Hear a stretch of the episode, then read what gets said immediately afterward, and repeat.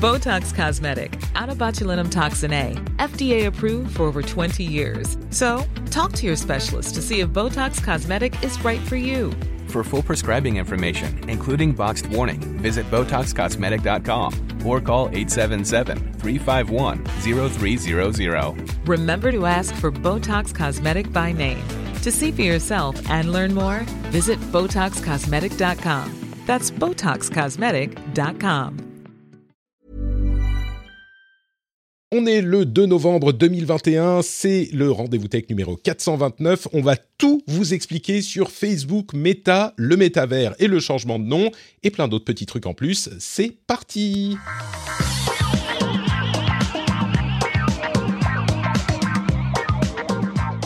Bonjour à tous et bienvenue sur le rendez-vous tech. J'ai la voix qui casse un peu, c'est parce que je suis tellement, tellement excité de pouvoir vous expliquer tout ce qui se passe du côté de Facebook, pardon, euh, Meta, et que j'ai la meilleure personne au monde pour nous parler de tout ça et nous aider à comprendre. C'est Cédric Deluca. Comment vas-tu, Cédric? Est-ce que tu es en forme aujourd'hui? Écoute, ben oui, euh, je vais très bien.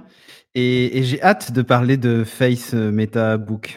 Très, écoute, je sais que tu es un grand euh, connaisseur de réalité augmentée, de réalité virtuelle, tout ça depuis des années. Tu étais la première personne au monde, c'est véridique, à avoir le HoloLens de euh, Microsoft sur la tête, euh, avant même Satya Nadella. Et je sais vrai. que tu es un expert. C'est ça.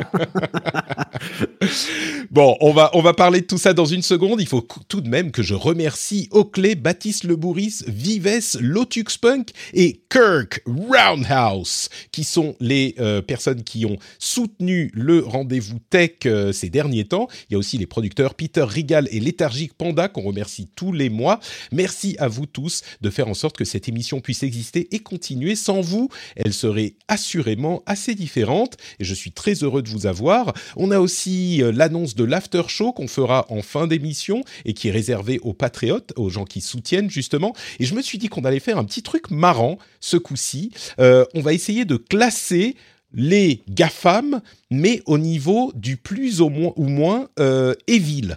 Les GAFAM les plus evil et les moins evil. Est-ce que tu as, un petit classement? Et d'ailleurs, c'est plus les GAFAM, euh, maintenant c'est les quoi? Ah. AMAM euh, parce que Facebook s'appelle Meta, mais, Non, c'est- mais, c'est les Gamam. mais non, Cédric, Google, Gamma. c'est pas. Mais non, c'est pas Google. Ah, mais non, si on appelle, c'est Alphabet, exactement. Mais ouais. Si on appelle Facebook Meta, il faut appeler Google Alphabet. Donc, on a fait un ouais. petit test sur Twitter Spaces euh, ce matin et on a essayé de discuter de pourquoi, euh, comment il faudrait les appeler Amam, Mama, Amama, Ma, etc. Euh, on n'a pas eu de résultats Ouais. Ouais, c'est pas étonnant. Mais du coup, euh, est-ce que tu as eu un classement du plus ou moins euh, evil des GAFAM, comme ça, avant qu'on en parle dans le dans Du show? plus, du plus évil, euh, je mettrais euh, Facebook en premier, enfin Meta. Hmm. Euh, après, je mettrais un petit Google Microsoft. Ah ouais? Et je terminerai par. euh, ouais, ouais, ouais. Attends, ça veut dire que tu mets Amazon Microsoft. Amazon moins Ah non, ouais, que- non, non, non, je dis une bêtise. Je te dis une Ah, faut pas Non, oublier Jeff plutôt Bezos, il va dans ouais, l'espace et tout pour qu'on se souvienne de lui. Ouais, mais il est plus à la tête. Il est plus à la tête Hmm. d'Amazon. Non, non, honnêtement, ouais, je mettrais euh, effectivement Facebook, euh, Amazon, Google, Microsoft, Apple. Ok, ok, très bien. Bah écoute, on verra euh, si les auditeurs, les patriotes, sont de ton avis en fin d'émission. Mais pour le moment, on va parler de Facebook Meta. On aura un petit peu plus tard dans l'émission d'autres sujets, bien sûr. Je vais vous parler des Decentralized Autonomous Organizations, un truc de blockchain et de euh, crypto qui est assez intéressant. On aura euh, Google Android 12L, un téléphone Google hyper euh, tout aussi intéressant euh, qui s'appelle le Gio. Vous allez voir euh, de quoi il s'agit. Et puis bien sûr, Cédric, le sujet qu'on ne peut pas ne pas évoquer, c'est la chiffonnette Apple à 25 euros. Bien sûr. C'est le sujet Bien principal de l'émission. Bah, clairement, évidemment. Moi, ce qui m'a fait. Enfin, ouais, on en parlera après. Mais... On en parlera, on en parlera. Tu, tu vois, on garde le plus intéressant, le plus important pour la fin. C'est le professionnel du teasing. Euh, c'est comme ça que ça marche pour faire des, de la Twitch money et de la YouTube money, en plus de la podcast money. Surtout que là, j'ai des choses à dire, hein, vraiment. C'est vrai? Ah, Très bien, écoute, j'ai très hâte. Ah ouais, ouais, ouais. Parce qu'on est évidemment sur Twitch. Bonjour à tous ceux qui nous regardent sur Twitch en direct ou sur YouTube en replay, en plus des nombreux auditeurs et auditrices en podcast. On est sur Twitch le mardi à midi, comme tous les mardis à midi, ou presque. Merci à vous d'être là. Et donc, le métavers. Qu'est-ce qui s'est passé? Vous le savez, vendredi dernier, Mark Zuckerberg a revêtu son plus bel habit d'Android et il a annoncé tout un tas de choses pour Facebook. Il a annoncé, en fait, on en retient deux, c'est le changement de nom auquel on reviendra en euh, troisième euh, partie de cette mini-section de l'émission. Et puis, il a beaucoup, beaucoup parlé du métavers, le metaverse, qui est, eh ben, on va voir de quoi il s'agit exactement, parce que je pense qu'il y a beaucoup de gens qui ne savent pas, il y a beaucoup de gens qui pensent savoir de quoi il s'agit, et en réalité, il y a peu de gens qui savent vraiment ce qu'ils sont en train d'imaginer, ou en tout cas ce qu'il y a dans la tête de Mark Zuckerberg. On parlera ensuite de, du comment du métavers, comment ils veulent arriver à cette vision, et bien sûr à la fin avec le changement de nom, le pourquoi, euh, pourquoi ils prennent cette décision, pourquoi ils changent de nom, pourquoi ils, se, ils poussent tellement vers le métavers, et donc trois petites parties. Ça va être un gros sujet principal, mais qui j'espère euh, vous permettra de tout comprendre au final de euh, bah, toute cette histoire qui risque d'être assez importante pour les années à venir.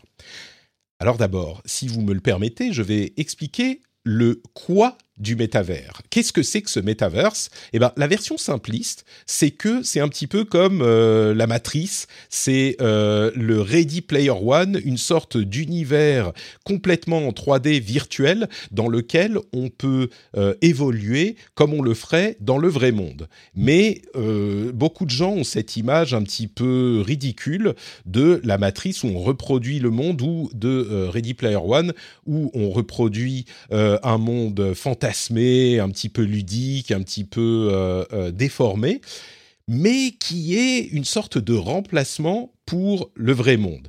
Alors peut-être qu'on arrivera à ce stade un jour, mais la version un petit peu plus réaliste de ce que semble vouloir voir arriver Mark Zuckerberg, c'est effectivement des environnements en 3D euh, un petit peu quasiment photoréalistes, mais qui sont un petit peu plus comme un qui sont une série de standards et qui sont comme des pages web, sauf que ça serait des lieux au lieu d'être des pages web. C'est-à-dire que c'est pas un monde général dans lequel on va aller se perdre et il y a un monde et tout le monde est dans le même monde. C'est une série de euh, d'environnements 3D qui sont standardisés, qui sont interopérables, qui sont immersifs en réalité augmentée et en réalité virtuelle, et on s'y balade vraiment comme dans le web, c'est-à-dire que n'importe quelle société pourrait créer son environnement 3D, qu'il soit complet en réalité virtuelle ou partiel en réalité augmentée. On rappelle que la réalité virtuelle, c'est donc un environnement, on met un casque qui vous coupe du monde extérieur plus ou moins. Hein. On va voir qu'il y a des choses qui changent là-dessus aussi dans un instant, mais qui vous coupent a priori du monde extérieur. La réalité augmentée, c'est des environnements 3D ou des objets en 3D surimposés sur euh, votre vision classique à l'aide de lunettes ou d'un autre outil. Et donc, euh, c'est votre monde tel qu'il est autour de vous qui vient être augmenté de petits euh, objets en 3D qui peuvent être des trucs de boulot, des jeux, des, des personnes qui viennent vous dire bonjour, etc., etc. Mais vraiment, ce qui est important à c'est que c'est euh, une série d'outils et de standards qui va faire que n'importe qui pourra construire ce type d'environnement, de la même manière que n'importe qui peut construire aujourd'hui un site web. Donc il faut un petit peu se détacher de cette idée qui arrivera peut-être, euh, mais qui est presque secondaire, d'un monde virtuel qui peut-être reproduirait le vrai monde ou qui serait des mondes imaginés, euh, mais qui serait un monde dans lequel on se plug comme dans la matrice. Là, on parle vraiment de euh, séries de technologies qui permettraient de designer en fait ces mondes-là ou ces univers-là, ces environnements plutôt de manière interopérable. Et parmi ces, ces, environnements, on peut avoir une salle de concert euh, qu'on va rejoindre avec euh, nos amis, on peut avoir euh, des amis, parce que l'environnement, ça peut être chez nous, et la partie en 3D, ça pourrait être un ami modélisé de manière photoréaliste, qui serait dans notre appartement. Et ça, ça fait partie de ce, cette idée. Et donc, on aurait cette personne qui nous rejoint dans l'appartement en 3D, mais on ne serait pas du tout dans une sorte de matrice un petit peu ridicule. Donc pour le, dans la vision de Mark Zuckerberg, ça serait vraiment la prochaine plateforme. Et on en reparlera un peu plus tard. C'est l'évolution après les ordinateurs, Internet, les smartphones. Pour lui, ce type de développement technologique serait une prochaine plateforme et viendrait remplacer les téléphones. Et le résultat, ça serait effectivement une sorte de, de présence, de téléportation, et même ça vous permettrait dans ces univers-là de faire un petit peu comme dans des jeux vidéo, de la magie. On peut faire ce qu'on veut. C'est-à-dire que si on est dans ces environnements, on peut imaginer qu'on peut faire à peu près tout. Aujourd'hui, avec un téléphone, bah, on a un petit peu des pouvoirs de téléprésence ou on va dire de d'omniscience, parce que avec un téléphone, on peut accéder à toute la connaissance du monde. Eh ben là, ça serait dans ces environnements en 3D, on pourrait euh, voler, on pourrait euh, allumer du feu euh, avec les doigts ou je sais pas, faire n'importe quoi. Tout devient possible parce que c'est un monde numérisé, mais qui est surimposé si on le souhaite, sur le vrai, monde. Tout devient possible. et les questions, je dirais, la question pour cette première partie du le métavers, c'est quoi? C'est que bah, clairement, c'est un fantasme de science-fiction qui existe depuis qu'on peut l'imaginer. Tout le monde imagine euh, les mondes virtuels, le monde virtuel qui serait une sorte euh, de monde qui euh, va pas remplacer, mais qui vit en parallèle du monde réel. Et souvent, dans les dystopies, on va voir un monde réel délabré et un monde virtuel dans lequel les gens vont se réfugier. mais c'est un fantasme qui existe la, question, c'est est-ce qu'on en veut vraiment ou est-ce que c'est juste un outil de narration de science-fiction presque? Est-ce qu'on veut vraiment d'un truc comme ça? Est-ce que ça nous apporte quelque chose? Et j'ai souvent, moi, cette euh, image des carottes râpées. Vous vous demandez ce que viennent faire les carottes râpées là-dedans. Tu te souviens de pourquoi je parle des carottes râpées euh, dans, ces sujets-là Cédric ou pas? Je crois que je l'ai évoqué régulièrement. Oh, euh, je me souviens plus, mais je me souviens de l'avoir entendu. Les carottes oui, Alors, les carottes râpées. Euh, les carottes râpées, c'est un truc qui est très marquant. C'est quand on commençait à avoir l'industrialisation, des gens pensaient que on se mettrait à avoir des machines, enfin avec les progrès technologiques, des machines pour râper les carottes à la maison et que tout le monde aurait des machines pour râper les carottes et que donc on n'aurait plus besoin de râper les carottes soi-même. Parce qu'évidemment, râper les carottes, bah, c'est pas marrant, c'est long, c'est pénible. Et donc, on se disait, bah, on va le faire, au lieu de le faire nous-mêmes, il y aura des machines pour ça. En réalité, ce qui s'est passé, c'est que le monde a tellement changé qu'on en est arrivé à une situation où il est plus facile de faire râper les carottes dans les usines et de les vendre déjà râpées dans les magasins. Et le résultat est le même. On a quand même des, carottes râpées à la maison, mais les outils qu'on utilise pour faire ça sont très différents de ce qu'on imaginait à un moment où on n'avait pas le contexte intellectuel pour comprendre que c'est comme ça que ça fonctionnerait. Et je me demande si ce genre de truc, bah, c'est pas euh, un truc qu'on imagine qu'on veut maintenant quand on n'est pas un état euh, de contexte où on peut comprendre ce qu'on veut vraiment. Mais dis-moi, Cédric, est-ce que tu penses qu'on voudrait vraiment ce métavers tel qu'il le décrit Zuckerberg ou tel qu'on l'imagine même dans la, dans la science-fiction de geek? Bah, Pour moi, on... Pour moi, en fait, le... Hein. Alors, ouais, c'est très difficile comme question parce que pour moi, en fait, on a déjà tous un pied dedans. Euh, on fait toutes nos interactions avec euh, l'État, par exemple, quand tu déclares tes impôts. Enfin, en gros, tout ça, c'est déjà dans un entre guillemets un autre univers que le tien, qui est purement numérique, tu vois. Toutes nos interactions avec les banquiers, toutes nos interactions. En plus, le Covid a vraiment accéléré le truc, je trouve. C'est-à-dire que moi, par exemple, mon banquier m'a demandé un rendez-vous et en fait, je lui ai demandé si je passais à l'agence. Il m'a dit non, non, on fait ça en visio. Ok. Mmh. Donc euh, l'étape suivante, c'est juste, euh, je mets un casque, il met un casque, on se retrouve dans une pièce, tu vois. Mais, mais, c'est euh, ça la question. Est-ce qu'on en, veut de ça? voilà. Alors, en termes d'usage, finalement, on y est déjà, et c'est extrêmement pratique d'utiliser Internet, hein, parce qu'il faut appeler ça comme ça. On va pas refaire du, marketing. pour moi, aujourd'hui, le, le métaverse, comme il est expliqué par plein de gens qui disent mais finalement on y est déjà Insta on a déjà une vie différente sur Insta de notre vie réelle etc dans un monde qui est le monde d'Insta finalement. Euh, il manque juste l'étape de l'outil qui te permet euh, de t'immerger entièrement dedans. Mais, euh, mais c'est vraiment juste l'outil qui manque, tu vois. le métaverse, en fait, pour moi, je fais partie des gens qui pensent que le métaverse, finalement, on y est déjà. Enfin, on y est déjà. on a déjà des super pouvoirs avec notre smartphone. On est capable de savoir s'il pleut dans une heure. On est capable d'envoyer un message, de communiquer avec quelqu'un qui est à l'autre bout de la planète, etc. Donc, si tu veux, on y est déjà. Est-ce que vraiment on a besoin maintenant de rentrer physiquement. En gros, de, la dernière ça la barrière, c'est le physique. Est-ce que vraiment on a besoin de ça? J'y crois pas trop. Euh, je suis pas persuadé euh, que j'ai besoin de, enfin, que mettre un casque pour rentrer dans le métaverse et euh, discuter avec des gens, etc. euh, ce soit vraiment utile. Finalement, World of Warcraft, c'était un, un métaverse à lui aussi. Tu vois ce que je veux dire? C'était un endroit où je me réunissais pour discuter avec des gens, même si j'ai jamais joué à WoW. Mais euh, enfin, si j'y ai joué, mais, mais pas, pas suffisamment longtemps. Mais si tu veux, contrairement à toi. Mais réellement, on, on en est là. C'est-à-dire que la différence, c'est que tu aurais mis un casque et tu aurais été euh, présent, euh, euh, présent physiquement, euh, enfin physiquement, virtuellement en tout cas, dans, dans un monde, euh, dans un monde euh, parallèle, etc. Mais euh, enfin dans un monde existant avec ses règles euh, et compagnie, qui peut avoir une influence d'ailleurs sur le monde réel. Hein. Euh, On va pas reparler des mariages dans les MMO et qui ont fini par des mariages dans la vraie vie, mais euh, ou des bébés qui sont nés suite à ça, des gens qui se sont rencontrés dans le jeu ou ce genre de trucs. Mais, dans les faits, euh, pourtant, euh, le métaverse nous entoure déjà. La, moindre interaction que l'on fait, le, le- Tu as coupé On t'entend plus Où est passé Cédric?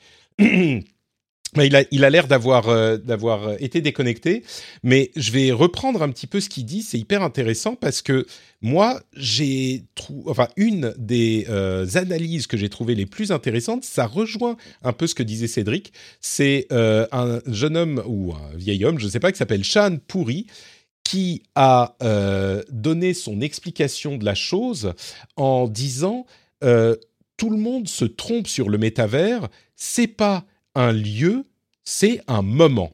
Et il explique un petit peu ce qu'expliquait euh, Cédric, c'est que bah on a déjà énormément d'éléments du métavers, mais il y aura un petit peu comme l'idée de la singularité dans l'intelligence artificielle, ce moment où ça bascule, où l'intelligence artificielle devient aussi ou plus intelligente que les humains, c'est ce moment de la ça. singularité. Et ben là, ce qu'il Ouais. décrit, c'est ce que tu disais, t'es revenu.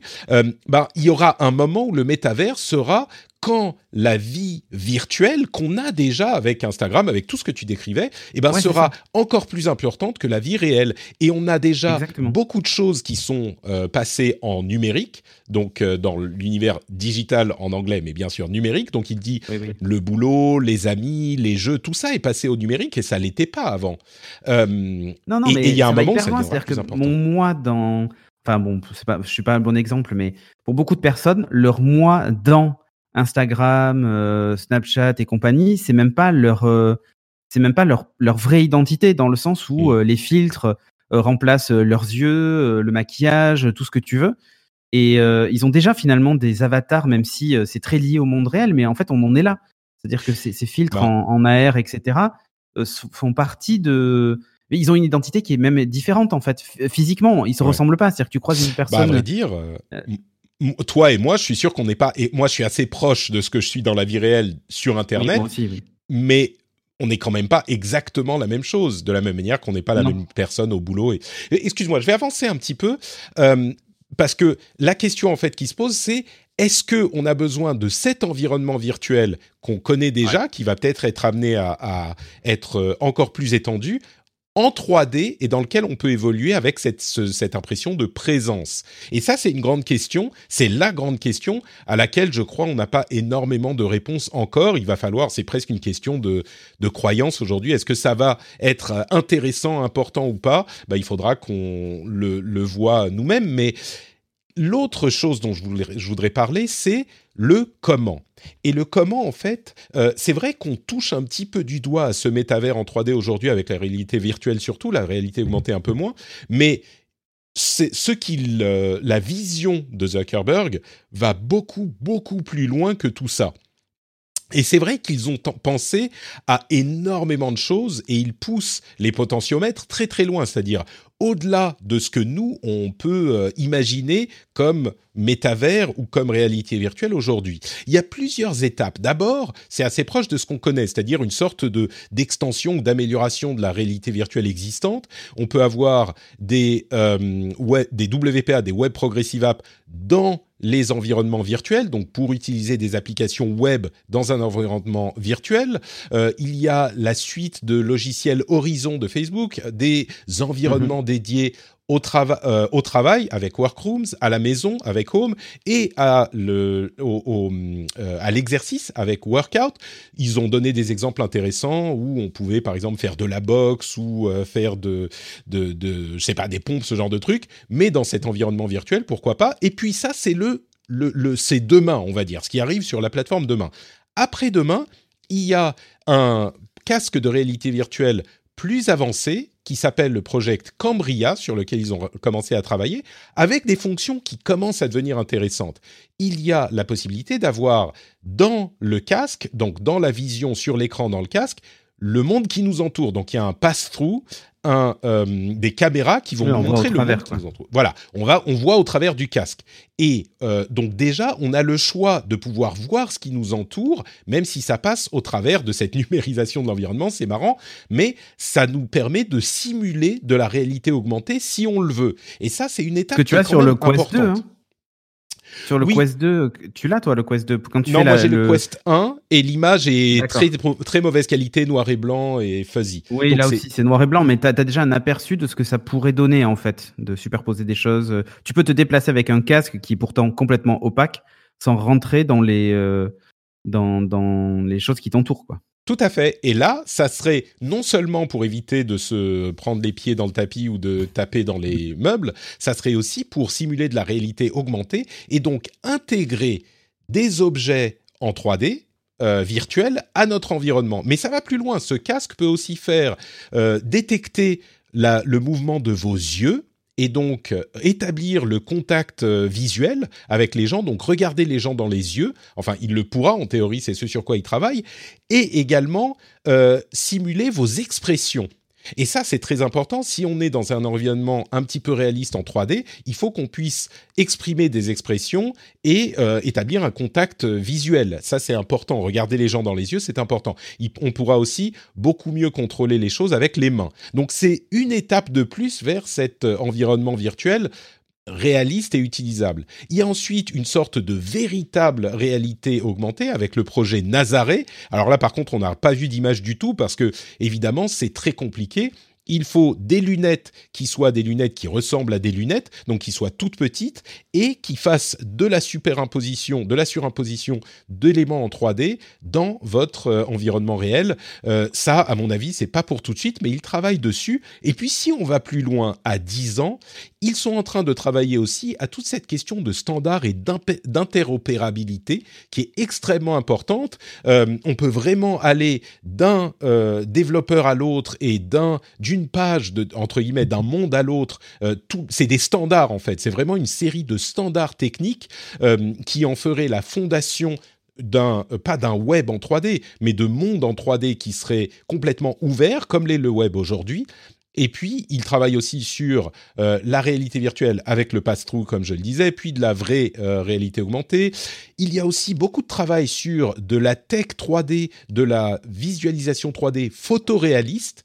Et on a vraiment des choses impressionnantes qui se font au niveau du rendu des personnes, qui sont vraiment photoréalistes, c'est-à-dire que quand on les a devant les yeux, on a du mal à voir que c'est pas une personne qui est vraiment une personne réelle devant nous, s'ils choisissent de le modéliser de cette manière le contact visuel, les expressions, le contrôle avec les mains qui deviendrait vraiment, vraiment euh, assez précis pour qu'on puisse genre écrire avec les doigts et que ça écrive sur le- l'environnement euh, virtuel.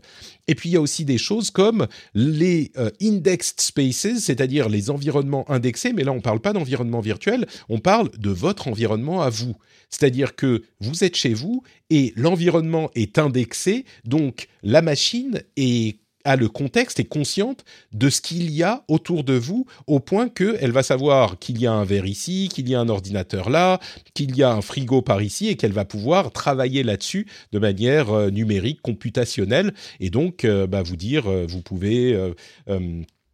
J'en sais rien moi, mais simplement euh, votre verre est là, vous pouvez, il ne vous reste que tant de d'eau dans votre verre, vous n'avez pas vu, enfin j'en sais rien. En tout cas, le- le- l'environnement serait indexé, votre environnement euh, euh, réel serait indexé pour que la machine puisse travailler dessus. Et il y a beaucoup de challenges pour tout ça, parce qu'il y a une question de puissance de calcul, de batterie, de, de technologie d'affichage, de taille euh, de, des appareils, surtout pour ce qui est de la réalité augmentée. On ne sait même pas si c'est possible de faire tout ça. Mais le résultat Ouais. pourrait être vraiment intéressant avec, euh, ben, comme je le disais, la possibilité d'avoir un mélange entre le réel et le virtuel qui serait complètement sans limite pour ce que vous imaginez. C'est-à-dire que si vous êtes chez vous, vous pouvez avoir une personne qui se connecte à votre environnement, qui apparaît dans vos lunettes, assise à côté de vous sur la table, et vous avez l'impression qu'elle est, euh, pas sur la table, mais sur la chaise à côté de vous à table, et vous avez l'impression visuellement qu'elle est en face de vous. Et qu'elle est, euh, la personne peut vous regarder dans les yeux, vous voyez ses expressions, euh, etc., etc. Et c'est vraiment photoréaliste en passant par soit le casque de réalité virtuelle, soit le casque de réalité augmentée. Là, la discussion n'est plus tout à fait la même que ce qu'on disait tout à l'heure avec des environnements virtuels où on est, euh, on a notre avatar, etc. Même si on peut changer notre apparence aussi, la discussion est plus tout à fait la même. Alors, est-ce que c'est du fantasme irréaliste ou pas? Je sais pas. Euh, là où il y a des petits, euh, il faut faire un petit peu attention, c'est que c'est quand même une approche qui est très technocentrique un petit peu comme les géants du web qu'on a aujourd'hui qui font du c'est pas vraiment du solutionnisme tech tout le temps mais qui sont très très on va développer la technologie et on verra après. Et puis il faut se demander du coup euh, bah, les problèmes qu'on a eu avec le, le web 2.0 c'est-à-dire le web tel qu'on connaît aujourd'hui interactif euh, temps réel etc est-ce que euh, bah ça peut pas dériver aussi? Parce que on nous vend des parcs à thème, des moyens de travailler facilement, des moyens d'accueillir des gens chez nous, d'aller en concert euh, très facilement euh, avec des amis, même en restant chez soi.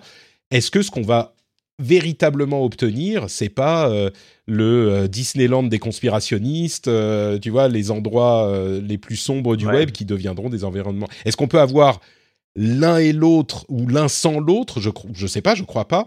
Ce qu'ils disent c'est on va jamais surprendre les gens donc on vous en parle dès maintenant et on va essayer de travailler ensemble pour que ça soit euh, euh, bien développé comme il faut. Mais bon on peut pas ne pas se poser la question.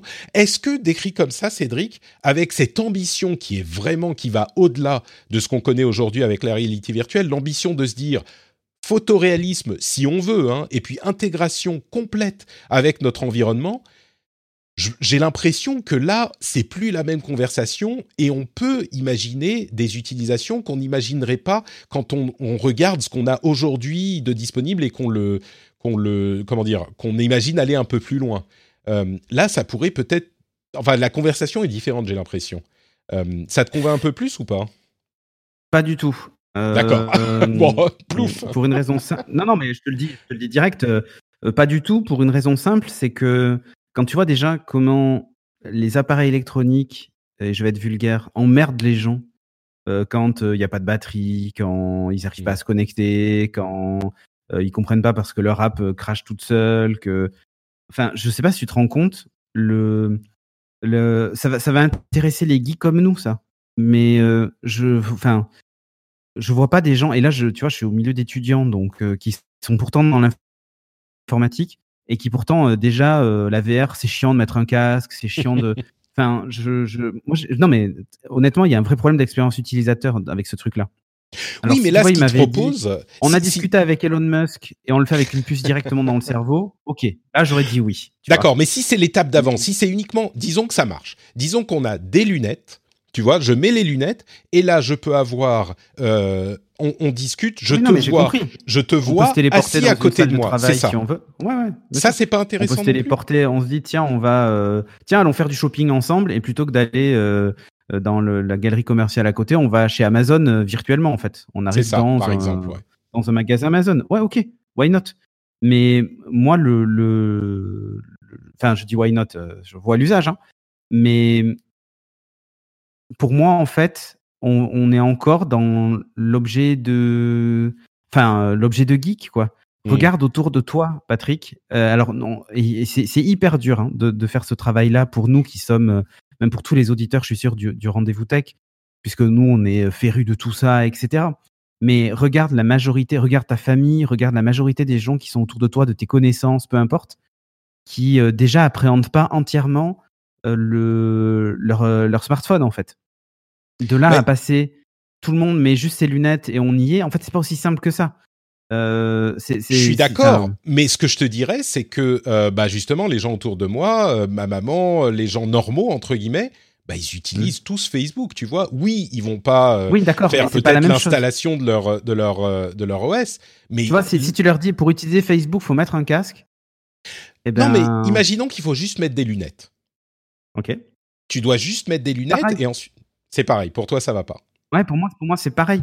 Et, euh, et en plus, il y a, il y a plein de choses qui pour moi vont pas. C'est-à-dire que on pense pas à accessibility by design. Il y a plein de gens qui vont être exclus de ce métaverse. Donc ça peut pas être quelque chose de entre guillemets obligatoire euh, pour pouvoir euh, vivre Bah, une plus expérience que complète d'humain. Non, mais euh, bien sûr, pour vivre euh, une expérience complète d'humain, pour moi, il faut pas que ce soit obligatoire. Le privacy by design, je le vois pas du tout. C'est-à-dire, comme tu dis, tout est indexé, y compris le chez moi. Et euh, je vois bien les dérives du truc, euh, genre tout ton frigo et en fait euh, tel et tel produit qui sont manquants, on peut t'afficher une pub, etc. Bon voilà. Euh, moi en fait, il y, a- il y a toujours ce problème d'interface. C'est-à-dire que tant que c'est pas aussi simple à utiliser qu'une poignée de porte, c'est-à-dire que j'appuie dessus et ça ouvre la porte quoi en fait, eh ben ça ne prendra pas en fait. Je je Mais- vois pas comment. Tu sais quoi Non mais C'est marrant parce et que même, même ce que une paire de dis- lunettes aujourd'hui, une paire de lunettes avec un masque aujourd'hui, c'est une contrainte. Déjà une paire de lunettes, je connais personne qui est fier de porter des lunettes quoi. Bon, ça se discute ensuite, mais je veux dire, c'est pas plus. Ça, si, si un téléphone, euh, tu vois, un téléphone, c'est un certain niveau de complexité. Si tu peux faire en sorte que euh, l'environnement fonctionne comme, euh, tu vois, aussi simplement qu'un environnement normal, entre guillemets, ça serait peut-être un peu trop skeuomorphique, mais euh, ça serait peut-être plus Ouais. efficace et plus accessible que bah, euh, des applications, des menus, des, confirmations, des, tu vois, pop-up. Non mais là tu vois, je me faisais, je me l'avocat du diable, Ouais. Patrick. Mais mais moi dans les faits, c'est évidemment le jour où il sort des lunettes, je les mets sur la tête et d'un mouvement de main à distance, je suis capable de fermer mes volets, euh, d'allumer la lumière ou je ne sais quoi, dans grâce à- au super pouvoir lié au métaverse, qui est conscient de l'endroit où je me trouve et tout. Évidemment, je suis le premier client. Mm. Mais on n'est pas une généralité et c'est pour ça que j'ai très peur que ça reste une niche en fait, genre une expérimentation de geek qui finira par être abandonnée parce que pff, la majorité des gens l'utilisent pas. Le problème c'est que ok, tu vas être équipé de lunettes, tu vas rencontrer combien de personnes dans le métaverse en fait? Une- Tu les comptes sur les, les- les- les- les- sur les doigts d'une main? En fait, des gens qui vont vraiment adhérer au truc, qui vont vouloir y aller.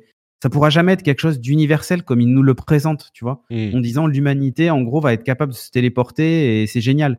Ça- Ouais. Ok, c'est une vision, mais mais je je vois pas l'humanité entière ou en grande partie. C'est pas parce qu'ils ont des milliards d'utilisateurs que que c'est forcément quelque chose de, de totalement universel en fait. Ouais, écoute, bon, moi je, je dirais, euh, il y a effectivement plein plein de questions qui se qui Mais se mais posent. attends, et par contre pour finir avec l'as- l'aspect technique des choses, l'histoire du standard et l'interopérabilité, ça c'est cool. C'est-à-dire que c'est déjà une première étape. C'est en gros comme si on avait créé euh, le HTML et le CSS du métaverse en fait. C'est ça. euh, le, le, le front en fait que tu peux facilement coder, euh, connecter avec plein d'API et tout ça qui vont bien. Ça, je trouve ça hyper cool. Le fait qu'on a qu'ils définissent entre guillemets un standard. Bon, il faut voir hein, chez Facebook, euh, il y a plein de frameworks de dev et tout ça, comme React Native et compagnie. Mais euh, mais honnêtement, il y a des, y a, en faire un outil pour faire des choses simples et qui soient interopérables, capables de, fonctionner sur n'importe quel appareil, voire même pourquoi pas sur un téléphone avec Artboard, euh, ça j'y crois. Euh, ça j'y crois et je pense que c'est et ça je pense que c'est vraiment cool s'ils font ça. Mais au-delà de ça, de la démonstration geek, j'ai du mal à comprendre comment les gens vont pouvoir adhérer euh, à tout ça et surtout pourquoi en fait. Je, crois qu'il y a effectivement, on, demande dans la chatroom, ah mais là, euh, est-ce que cette personne est en 3D dans les images qu'on voit Euh, Il y a effectivement un niveau de fidélité graphique qui est impressionnante dans ce qu'ils sont déjà en train de faire. C'est-à-dire qu'on a des personnes dont on ne réussit pas à voir qu'elles sont ou non en, en 3D. On a de la modélisation. Euh, là, c'est une personne en 3D que je suis en train de vous montrer. Vraiment, on ne, c'est impossible de se, à, l'image en tout cas, de comprendre que c'est une personne en 3D. Donc c'est vraiment modéli- modélisé de manière très convaincante dans ces conditions qu'ils utilisent en tout cas. Euh, pareil avec les vêtements, etc., etc. Mais il y a beaucoup de rêves en fait là-dedans, et je crois que c'est pour ça que je dis c'est une approche techno. Euh, comment je disais technologique, technocentrique. Euh, il développe la technologie et puis on verra ce qu'on en fait un petit peu après. Ils ont des idées, mais on voit bien, toi, elles te convainquent pas, ou elles te convainquent plus ou moins, genre, est-ce que je peux fermer mes volets juste en bougeant la main? En pratique, sur ce genre de truc, bah, tu peux déjà le faire sur ton téléphone. Donc, je crois qu'on a du mal à imaginer ce à quoi ça pourrait servir, mais de la même manière que quand on imaginait le web il y a 30 euh, ans, eh ben on n'avait pas, on n'arrivait pas à définir exactement ce que ça serait. On On ah. savait pas vraiment. Euh, tu on sais savait qu'on allait faire communiquer les gens entre eux, etc. Ça c'est pas nouveau. Non, mais on savait pas quelle forme ça prendrait exactement. Quand avant que le web n'arrive, je peux dire que moi j'étais sur euh, sur Internet avant le World Wide Web. On pouvait pas imaginer ce que ça serait le web et à quoi ça servirait exactement? On le voyait sous le avec la vision, le spectre de ce qu'on connaissait déjà. Et je crois que Zuckerberg et tous ceux qui sont en train de travailler dessus ne savent pas vraiment non plus. Ils se disent juste c'est un truc intéressant à faire et il faut qu'on le fasse parce que c'est intéressant à faire. Et je ne crois pas qu'on puisse vraiment savoir ce que ça donnera. Et on peut spéculer jusqu'à la fin des temps. Euh, on ne saura pas, de la même manière que on ne sait pas comment la voiture va transformer la société, de la même manière qu'on ne sait pas comment la, euh, la, radio va transformer. Oui, mais on se plante généralement. C'est l'histoire des carottes. Souviens-toi des carottes, Cédric. Ouais, ok, mais là, il y a quand même une différence, tu vois. Ouais. Euh, je trouve qu'il y a vraiment une différence avec les, carottes, avec toutes les autres. Euh, non, mais vraiment, même avec le web. Enfin, le web, mm. quand, quand, moi j'ai découvert le web, c'était, euh, je crois que mon premier, ma première connexion Internet, c'était en 1995. Oui. Et je veux pas faire mon vieux, Cédric, mais en 1995, le web, il avait déjà trois ans. Il existait mais je sais, déjà. Je sais. Mais ce que je veux dire, c'est que mon cerveau a explosé à ce moment-là. Je me suis dit, mais, mais ok, les gens un jour euh, parleront ensemble directement via des caméras, etc. Mmh. En fait, euh, c'était facile d'imaginer l'usage. En gros, on te donnait un nouveau moyen de communication. Là, on est sur autre chose. On est vraiment sur autre chose et c'est quelque chose qui. Euh, autant le web, on en a vite compris les, ce, que ça permettait de faire et il y avait des vrais besoins derrière. là, il n'y a pas de besoin et c'est difficile de comprendre ce qu'on peut en attendre. Donc, si tu veux, ça part déjà vachement mal, quoi. Alors écoute. La voiture, c'est pareil. Hein. Hein. je, me fais un tout petit peu l'avocat du diable, mais effectivement, je comprends ce que tu veux dire aussi. Je ne peux pas complètement me départir de cette excitation de geek qui se dit ah ouais peut-être que ça donnerait des trucs intéressants, peut-être que si on pouvait faire ceci ou cela. En même temps, je suis d'accord avec toi que j'arrive pas vraiment à imaginer exactement ce à quoi ça pourrait tu vois, servir. Tu pas capable de me citer vraiment un usage euh, concret tout de suite. Bah oui, c'est ce que je te dis. Euh, si le fait, le fait de pouvoir euh, se téléporter entre guillemets, c'est ce qui nous manque encore dans notre outil de super pouvoir, notre boîte à outils de super pouvoir. Ouais, et encore, c'est pas physiquement. ouais, ouais, ouais. je vais te dire un truc. Je vais te dire un truc. Tu sais l'exemple qu'on a cité tout à l'heure, on va faire du shopping chez Amazon. Tu vois. Et en gros, on est dans un magasin virtuel Amazon, pourquoi pas avec des avatars comme on a vu 3D, qui en fait sont des gens à distance, mais remodélisés, photoréalistes et tout. On est dans, dans notre truc, on fait notre shopping, on peut demander des conseils et tout. Bon, ok, super. Ça, ça, en fait, ça a déjà été fait dans Second Life il y a très longtemps. Monter des boutiques dans Second Life, etc. Ok, c'était pas photoréaliste. Ok, on avait pas. Non, mais surtout, on n'était pas. Voilà, on n'était pas dedans. Et c'était en fait. Ouais. je suis d'accord. Mais pour moi, le besoin n'était pas là. Je suis d'accord, je suis complètement d'accord avec toi. La seule chose que je dis pour revenir à mes carottes, c'est que là, tu es en train, toi et moi d'ailleurs, et, Zuckerberg et tout le monde, sont en train d'imaginer ce que ça donnerait avec notre contexte d'aujourd'hui, de la même manière qu'on imaginait que tout le monde aurait des machines à râper les carottes chez soi. Et la réalité a été différente, on l'a utilisé de manière différente, et donc ça a donné des résultats différents, euh, comme les carottes râpées en usine et achetées dans les, grands dans les magasins. Mais nous, on parle de ce qu'on peut imaginer et de ces motivations-là. En réalité, là où il faut revenir, c'est les motivations pour Facebook, parce que c'est le truc qu'on peut perdre de vue un petit peu en discutant de tout ça. C'est pourquoi, le pourquoi du changement de nom et du métavers. Alors, euh, comme si vous ne l'aviez pas compris, je suis sûr que vous l'avez lu partout, Facebook a annoncé un changement de nom, on en parlait il y a des semaines déjà, euh, il s'appelle désormais Meta, mais c'est la société mère qui s'appelle Meta et Facebook continue à exister. La société mère euh, englobe Facebook, Instagram, euh, WhatsApp, Oculus et je suis sûr d'autres petites sociétés qu'on connaît moins. La raison pour laquelle ils le font et pour laquelle ils veulent développer le métavers. Alors il y en a plein, et je pense qu'elles sont toutes aussi euh, importantes les unes que les autres. Je pense que la première, c'est de distancier ces, ces services et ces produits de l'identité de Facebook qui est devenue assez dommageable. Et quand on parle de ça, on parle avant les Facebook Files, hein, les scandales euh, qui font beaucoup de bruit depuis quelques semaines. Déjà avant ça, on avait vu que quand ils ont intégré Instagram by Facebook, Oculus by Facebook, l'Oculus, euh, euh, le, compte Oculus devait être attaché à un compte Facebook obligatoirement. Bah, tout ça, ça leur a fait du mal parce que bah, Facebook c'est pas une marque cool et c'est pas une marque pour les jeunes et donc, ça leur a fait du mal. Donc, c'est un moyen de se distancier de Facebook après qu'ils aient changé. Je crois que c'était en 2018 qu'ils avaient commencé à mettre Facebook partout. Donc, ils ont beaucoup de produits sous une même marque et une marque qui n'est plus Facebook. On verra si Meta sera un peu plus cool que Facebook, mais c'est certainement l'une des raisons. L'autre raison, c'est que, comme on le disait, bah, le métavers, c'est peut-être une prochaine, la prochaine grande plateforme, selon Zuckerberg sans doute. Euh, et c'est peut-être le cas, peut-être pas. Euh, clairement, Cédric n'y croit pas. Moi, j'avoue que j'y crois à moitié, même si les choses qu'il nous montre sont assez convaincantes. Mais euh, c'est pour Zuckerberg la prochaine grande plateforme. Entre parenthèses, j'ai vu personne le mentionner, mais vous vous souvenez de l'application les applications de super chat dont il disait il y a euh, quoi deux ans qu'il voulait transformer Facebook en application de super chat comme euh, Line et toutes ces applications qui sont très populaires en, en, Chine et en Asie. Euh, eh ben, enfin pas en Chine, mais Line c'est au Japon et dans d'autres pays d'Asie, mais ces applications de super chat, Zuckerberg nous disait il y a quoi deux ans, ah c'est vers ça que nous dirigeons avec Facebook. Ok d'accord, on a complètement oublié tout ça visiblement, mais euh, peu importe.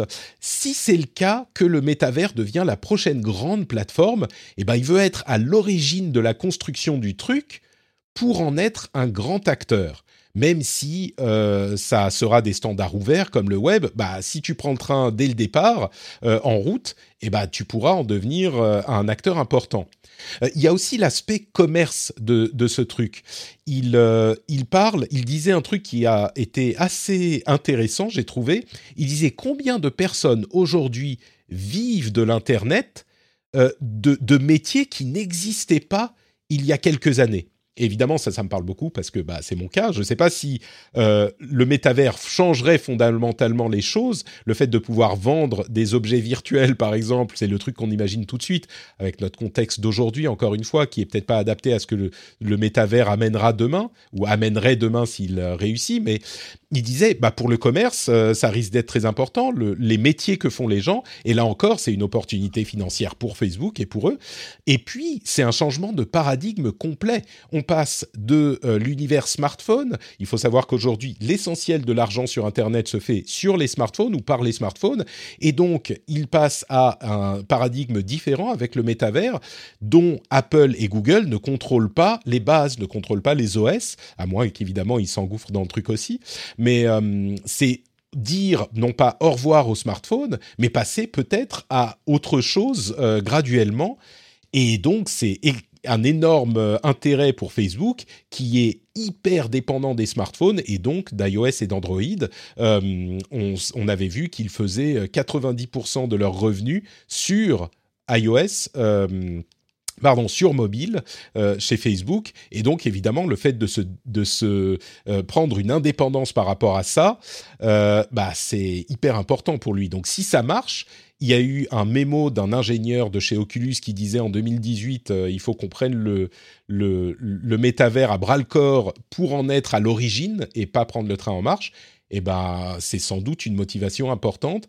Euh, il faut noter aussi qu'il commence à être très tourné vers le futur, Zuckerberg, visiblement, avec son métavers il a aussi l'air de laisser derrière lui euh, Facebook un petit peu euh, en ruine et la société un petit peu en ruine. Alors peut-être pas en ruine, j'exagère, mais euh, il ça donne pas l'impression qu'il a envie de régler les problèmes qui ont été posés par sa, sa création.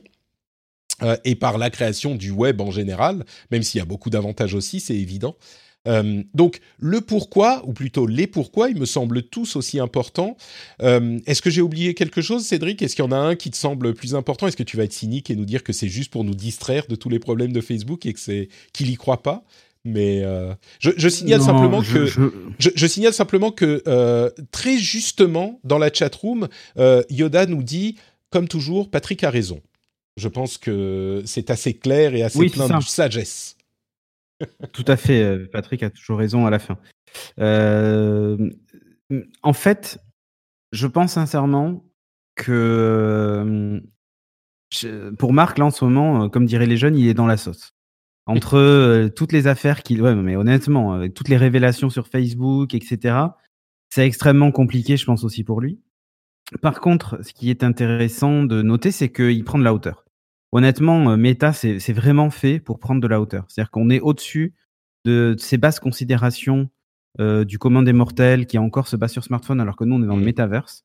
ça fait vraiment ça. C'est-à-dire que vous vous souvenez, je sais pas si tu te souviens quand même, mais à un moment, on avait pensé que Mark Zuckerberg pourrait se présenter à la présidentielle américaine. Hein. C'est vrai, c'est vrai. Euh, voilà. Et, et, non, mais euh, et en fait, ça a été un échec ce monde-là, oui. Voilà. En fait, comme ça a été un échec cuisant, que Facebook n'est plus ce qu'il était, plusieurs scandales ont, révélé qu'en fait, bon, enfin, on va pas revenir là-dessus. Vous avez déjà parlé en long, large, en travers, mais mais euh, euh, il a besoin de prendre de la hauteur. En fait, c'est exactement comme en politique. Pour moi, il y a beaucoup de politique dans ce, dans ce changement de nom et ce changement de, de paradigme, etc. Aujourd'hui, toutes les grandes sociétés font de la politique. Euh, on le voit à travers leur CGU, ce qu'elles acceptent ou ce qu'elles n'acceptent pas. Elles ont une vision du monde qui n'est pas toujours d'ailleurs une vision démocratique, mais qui est une vision du monde qui est politisée. Et, Facebook est très clairement l'une des, sociétés, enfin Meta du coup, qui est euh, les plus politisées, euh, je trouve, en tout cas, même si elle se veut neutre, hein, mais la position d'être neutre et au centre est aussi une position politique. Et, je, et je trouve que en faisant ça, ils font exactement comme les hommes politiques qui, au moment des scandales et machin, décident de euh, d'annoncer de grandes choses euh, ou de, de, traiter de l'international et de plus s'occuper du local pour laisser le premier ministre euh, servir de fusible plus tard. Et ça me fait un peu penser Il y a, des marques qui changent de nom, il y a des groupes, de ça, en fait. des groupes politiques qui changent de nom pour oublier justement les. Il y a des marques qui changent de nom pour oublier les scandales. Tu penses que c'est vraiment ça pour, pour Facebook, quoi? Non, je pense qu'il y a les deux. Je pense qu'en fait, euh, c'est l'occasion fait le, larron quoi en fait c'est vraiment ça mm. c'est à dire que ça tombe à ce moment là peut-être que les choses ont été un peu précipitées euh, dans les annonces etc parce que tu sens que tout est pas complètement ficelé quand même hein. même si la démo est intéressante mais il y a un mélange de plein de trucs les avatars 3D euh, c'est pas vraiment nouveau hein. il y a quelques mois de ça c'était Epic avec Unity qui en parlait justement du photoréalisme euh, etc. Moi, je l'avais testé d'ailleurs sur ma machine et, ça marche hyper bien. Hein, recréer des, faux êtres vivants finalement euh, euh, grâce à ça. Je me souviens plus comment ça s'appelle dans le dans le moteur d'Epic. Euh, ouais, ils ont, donné un nom précis à ces faux êtres vivants. Ouais, c'est faux ouais, c'est ça. C'est ça. là, par exemple, la vidéo que tu montres, on n'arrive pas à savoir si les gens sont vraiment à côté ou pas à côté. On est dans la vallée de l'étrange, c'est-à-dire que ça paraît trop beau pour être vrai et en même temps ça peut être vrai. Enfin, on, on, on, est mélangé, enfin tout se mélange et c'est extrêmement euh, complexe. De d'ailleurs là, pour le coup, ils sont dans un faux décor euh, sur la vidéo que tu montres. Euh, on voit Mark Zuckerberg et je sais plus qui qui discutent ensemble là. Ouais, mais donc pour toi, il y a un peu de tout ça, quoi. Tout est. Il y a ouais, et en fait, est-ce que tu crois regardez, nous, on est dans le futur. Ouais. Je crois, je crois que fondamentalement, il y croit. Mais je crois qu'en fait, c'est une grosse opportunité de faire une, une énorme diversion en disant, regardez, nous, en fait, c'est bon, arrêtez avec vos problèmes d'aujourd'hui. Nous, on est dans le futur. Non, mais c'est vrai. C'est, c'est, oh non, mais les problèmes de vie privée, de machin. Euh, en fait, on s'en fiche. Nous, on est une boîte technologique. On fait des outils. Si les gens font le mal avec, c'est presque plus notre problème. Tu vois ce que je veux dire? On, Je pense que c'est aussi une façon de dire ça. Parce que, évidemment, la quantité de possibilités de, de dérives euh, grâce au métaverse, euh, enfin, c'est infini. parce qu'on voit le côté positif des choses, etc. Mais mais imagine jusqu'où ça peut aller, puisqu'il y a de l'eye tracking, euh, tu numérises ton corps en entier. Enfin, la quantité de géante de données que va aspirer ce, ce, ce métaverse, c'est quelque chose de monstrueux. Et lui dit, mais non, mais nous, on fait de la techno, en fait. Euh, si les gens veulent se servir de la techno pour faire autre chose, bon, soit. Euh, mais c'est plus notre problème, en fait. Et c'est vraiment ça, c'est nous, on est dans le futur. Nous, on va, on va permettre aux, humains de faire telle et telle chose. S'ils font le mal avec, c'est pas notre problème. C'est comme les marchands d'armes qui te disent, nous, on fait des armes pour vous défendre, pour que vous puissiez vous défendre.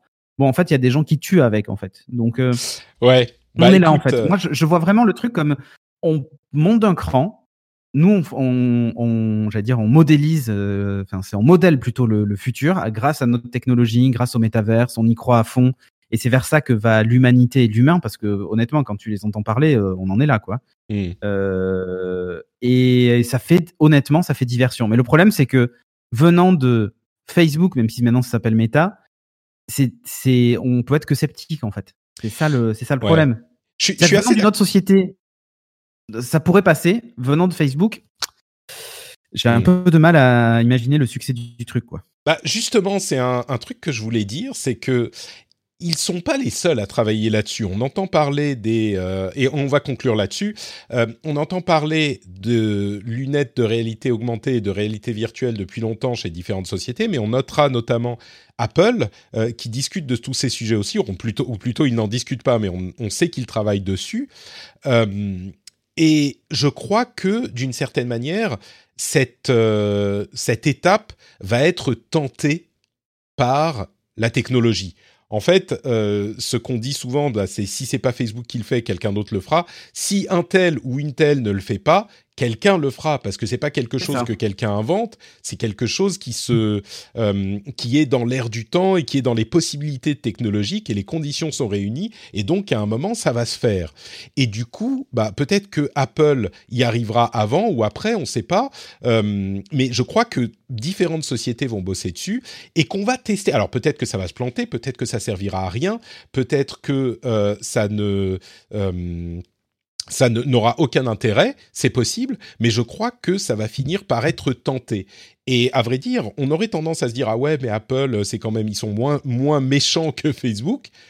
Euh, Est-ce qu'on veut un environnement entièrement propriétaire? Euh, ce qui serait a priori, Ouais. je suis sûr que maintenant ils vont avoir du mal à dire ça, tu vois. Mais est-ce qu'on veut que Apple contrôle le métavers? Au moins Facebook qui disent suis on va faire des standards ouverts. Voilà, ça- cette question se pose aussi. Donc euh, bon, écoutez, on continuera à suivre cette histoire pendant très longtemps, j'en suis sûr. Mais moi, j'avoue que tout ce qu'ils sont en train de faire, peut-être que ça ne coalescera, co- coalice, je sais plus comment on dit en français. euh, peut-être que ça va pas se euh, catalyser, se concrétiser Ouais. en euh, métavers, mais je pense qu'il y a des choses qui vont se transformer en, en quelque chose de concret, parce que les, au niveau technologique, toutes les étapes qu'ils sont en train de, de brûler presque sont hyper, hyper impressionnantes. Le, les, les choses de- qu'on voyait dans la conférence et dont j'ai parlé, le photoréalisme des, des avatars. euh, Ouais, mais là aussi, tu vois, à quelle puissance de calcul Enfin, c'est extrêmement. Il y a beaucoup de choses. Honnêtement, quand je te dis, euh, c'est regardez, on prend de la hauteur, c'est une grosse démo technique qu'ils ont faite. Mais, euh, enfin, je dis pas que demain on n'aura pas la puissance d'une 3090 dans une paire de lunettes. Mais euh, aujourd'hui, on n'y est pas, clairement pas. Et c'est vraiment. On n'y est euh, pas, on parle mais- du futur dans 10 ans, quoi. Ah bah c'est ce qu'ils ont ouvert en disant, Ouais, euh, en mais- disant on parle de Ouais, trucs dans 10 ans. Mais, Mais tu sais- bizarrement, à ce moment-là, quoi, tu vois. Oui, oui, bien sûr. Mais ceci dit, il faut quand même voir la puissance de calcul qu'il y a dans nos téléphones aujourd'hui.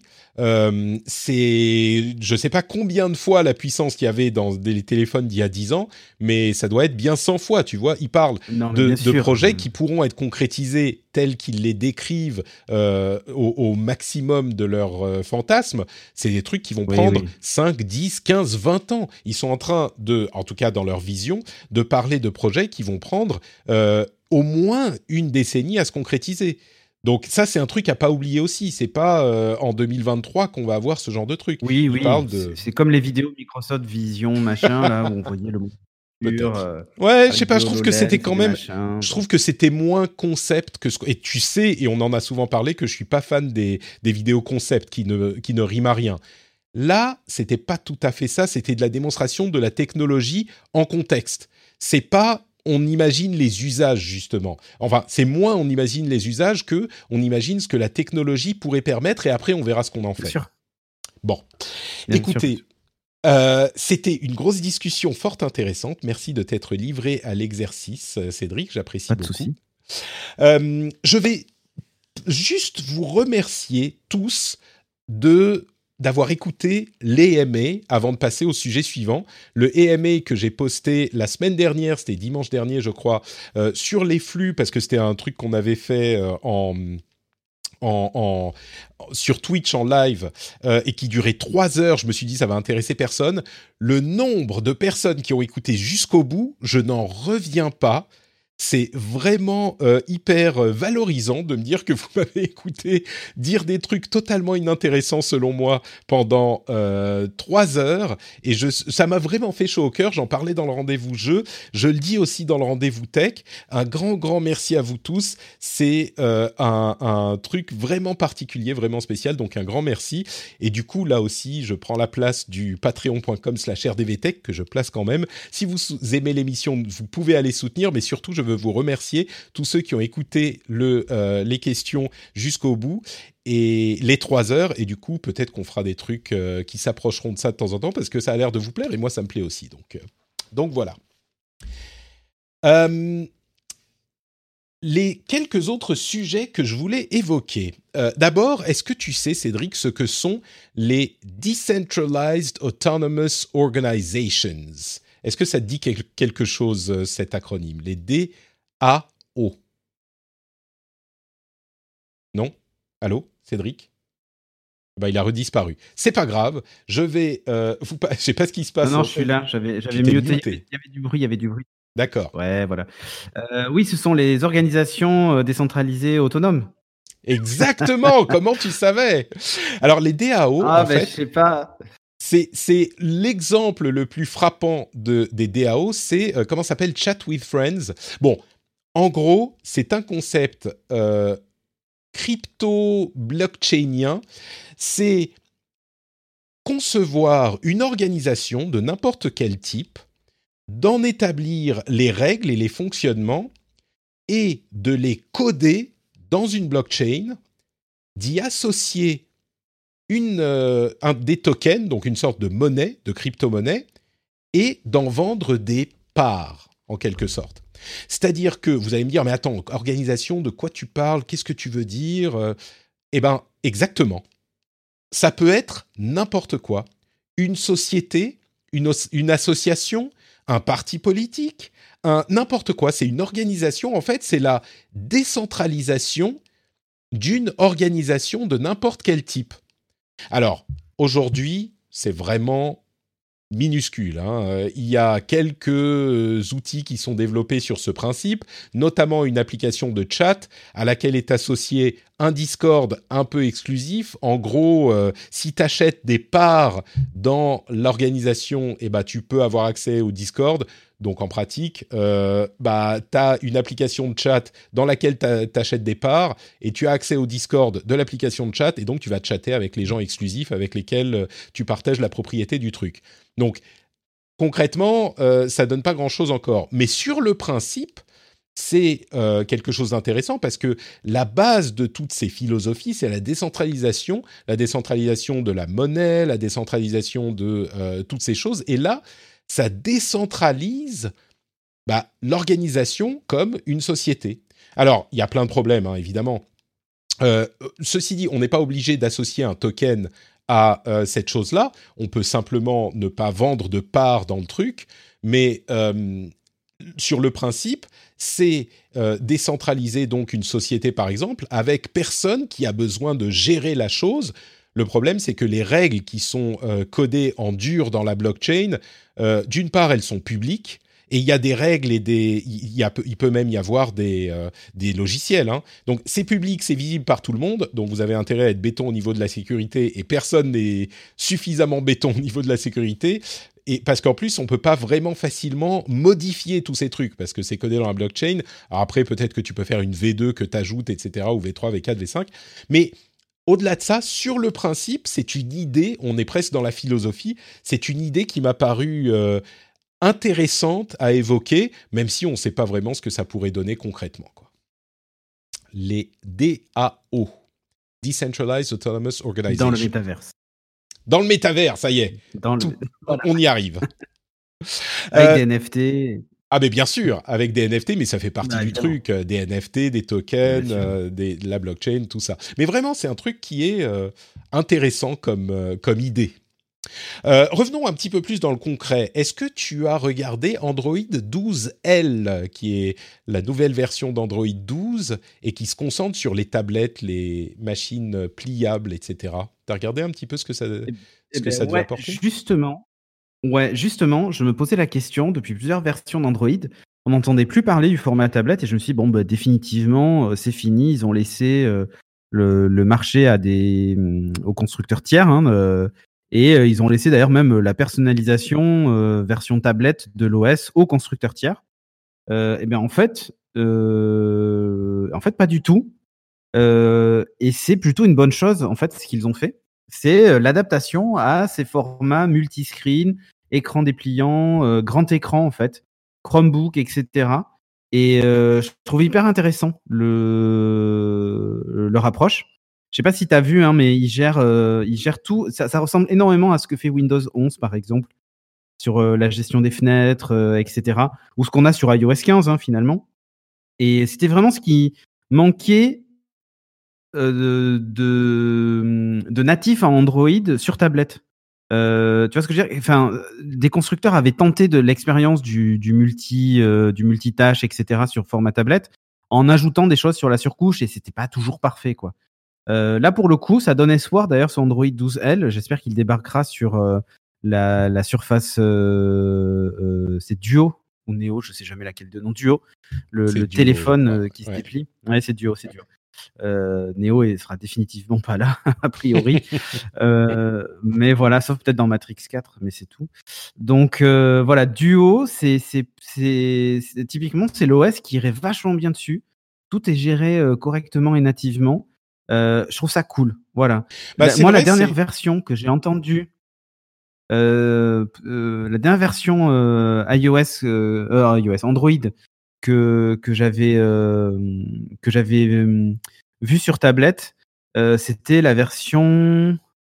Alors, c'était pas la 2, c'était la 3, C'est- ça devait être Honeycomb. C'était 3 Honeycomb, je crois que c'était 3, c'était Honeycomb. Ouais, c'est ça. Où ils avaient fait vraiment un truc dédié aux tablettes avec. Mm. Ils avaient redesigné les applications et tout ça euh, pour la tablette, etc. Mais euh, c'était pas, c'était pas l'approche idéale. Là maintenant, la façon dont le truc est construit, toutes les apps Android vont pouvoir s'adapter dessus euh, sur les grands écrans et je trouve ça hyper cool. Voilà, J'ai honnêtement, l'impression que ça me donne un peu espoir dans les, dans les tablettes Android en fait. Moi aussi, ouais. J'ai l'impression qu'ils ont vraiment vu venir les appareils euh, dépliants et donc Ouais. avec taille d'écran plus important. Et donc ils se sont dit, bah, on va faire un truc pour les tailles d'écran plus importantes, donc les tablettes ils ont part, mais aussi les dépliants. Et je pense que c'est, oui, c'est évidemment quelque chose de bien. C'est le seul truc. Ouais, c'est en fait c'est la particularité d'Android aujourd'hui. Ouais. Si tu veux un form factor qui qui, manque, change du Mm. du smartphone euh, classique, euh, un truc qui se déplie, qui se plie, qui ce que tu veux, euh, qui s'étire et compagnie. Ou eh même, ben, ou même une taille tablette, hein. même une taille tablette. Ah oui, tu veux dire, il Ouais. y a que Android qui sait faire ça. Ouais, Non, mais qui se déplie, tu vois. Enfin, ouais, ouais. Ouais, que- ben ouais, tu prends le Fold, tu prends tous ces téléphones-là, le Z Flip et compagnie. Tu as pas ça chez les concurrents et ça fait une- un vrai truc de si je veux un téléphone avec un form factor un peu différent, bah c'est certain, je peux pas prendre un truc sur iOS. Et il manquait juste la partie logicielle, c'est toujours ce qu'on critique. Et ben là, il règle ce problème-là et ça, je trouve ça génial. Donc la version et donc ça sera, euh, ça s'appliquera aux tablettes non pliantes aussi. Et ça, c'est très très Ouais, bien. au printemps. La version, ouais, c'est ça. La version développeur arri- est arrivée, euh, version bêta en décembre, et puis euh, au printemps une version finale qui sera disponible. Ouais. C'est Android 12L. Je voulais évoquer aussi le Geo. le Geophone Next, est-ce que tu sais ce que sont les geophones, euh, Cédric?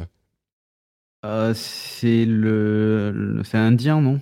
Exactement. Euh, C'est des téléphones ouais. indiens euh, qui sont développés, et je voulais en, en- en parler une seconde pour vous montrer ce qu'on peut faire avec l'OS de Google. Alors, je ne sais pas à quel point il est subventionné, mais c'est un téléphone, j'ai pas l'impression, hein, je crois que c'est le prix du téléphone, euh, 5,45 pouces, un écran HD+, un processeur quad-core, alors clairement, c'est pas le plus puissant, mais il arrive Ouais, le 4 novembre en Inde pour 87 dollars. Et il a un- une tête de téléphone milieu de gamme, on va dire. Euh, alors subventionné, il peut vous coûter moins cher, à partir de 27 dollars, mais il coûte 87 dollars en, euh, en Inde et j'ai trouvé ça intéressant de, voir ce qu'on peut faire aujourd'hui avec ce, cette technologie, avec notre technologie et à quel prix. Clairement, c'est pas un, téléphone haut de gamme, euh, mais pour, 4, pour 100, moins de 100 dollars, c'est assez incroyable. Hey everyone, I've been on the go recently. Phoenix, Kansas City, Chicago. If you're like me and have a home but aren't always at home, you have an Airbnb. Hosting your home or a spare room is a very practical side hustle. If you live in a big game town, you can Airbnb your place for fans to stay in. Your home might be worth more than you think. Find out how much at airbnb.com/slash host.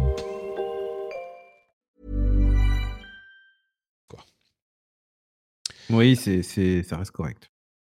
Un petit peu de publicité, tiens. Apple a implémenté il y a donc quoi Ça fait quelques mois qu'ils ont implémenté leur App Tracking Transparency.